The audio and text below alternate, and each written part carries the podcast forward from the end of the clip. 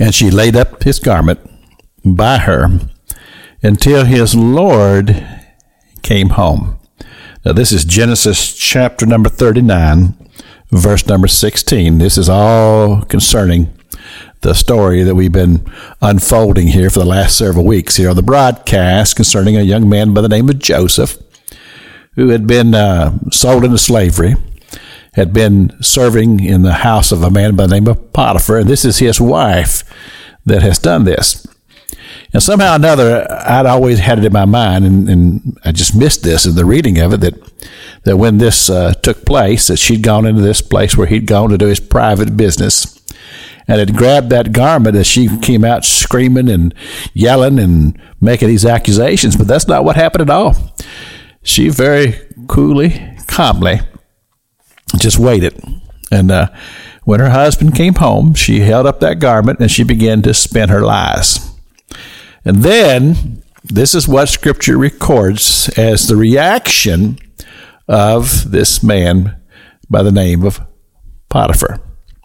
And it came to pass, when his master heard the words of his wife, which she spake unto him, saying, After this manner did thy servant to me.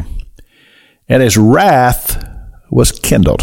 They say he became angry, and uh, his wrath, he says, became very intense. But yet, there's some things here that causes me to begin to question this whole unfolding of events, especially when I get to the next verse. This is verse number 20. And Joseph's master took him and put him into the prison, a place where the king's prisoners were bound, and he was there in the prison. Well, this is what's caught my attention is the concept of being angry, but yet instead of just calling out the guards and calling out those who would have some type of a maybe a police background that would just come in and just grab him up and put him in chains and just drag him off. That's not what happened at all. But it said that Potiphar took him to the king's prison and caused him to be put away in this prison. You see, as I read that, this is the sense that I get. I get this sense that Potiphar really wasn't real keen on doing this whole thing. And he's caught in a dilemma. It's a, the old expression is he's in a, between a rock and a hard place. Because here his wife is making these accusations and, and he's got to do something. He can't just ignore this.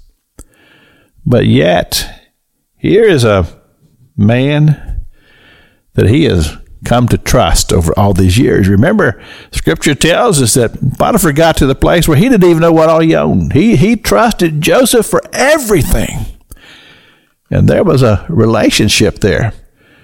There was a bond, and uh, now he's having to take this man that he's come to trust so much and do something. So he takes him to the prison himself and places him there. And again, as I say, I find this to be very intriguing. This is Pastor Jack King with the gospel on the radio broadcast.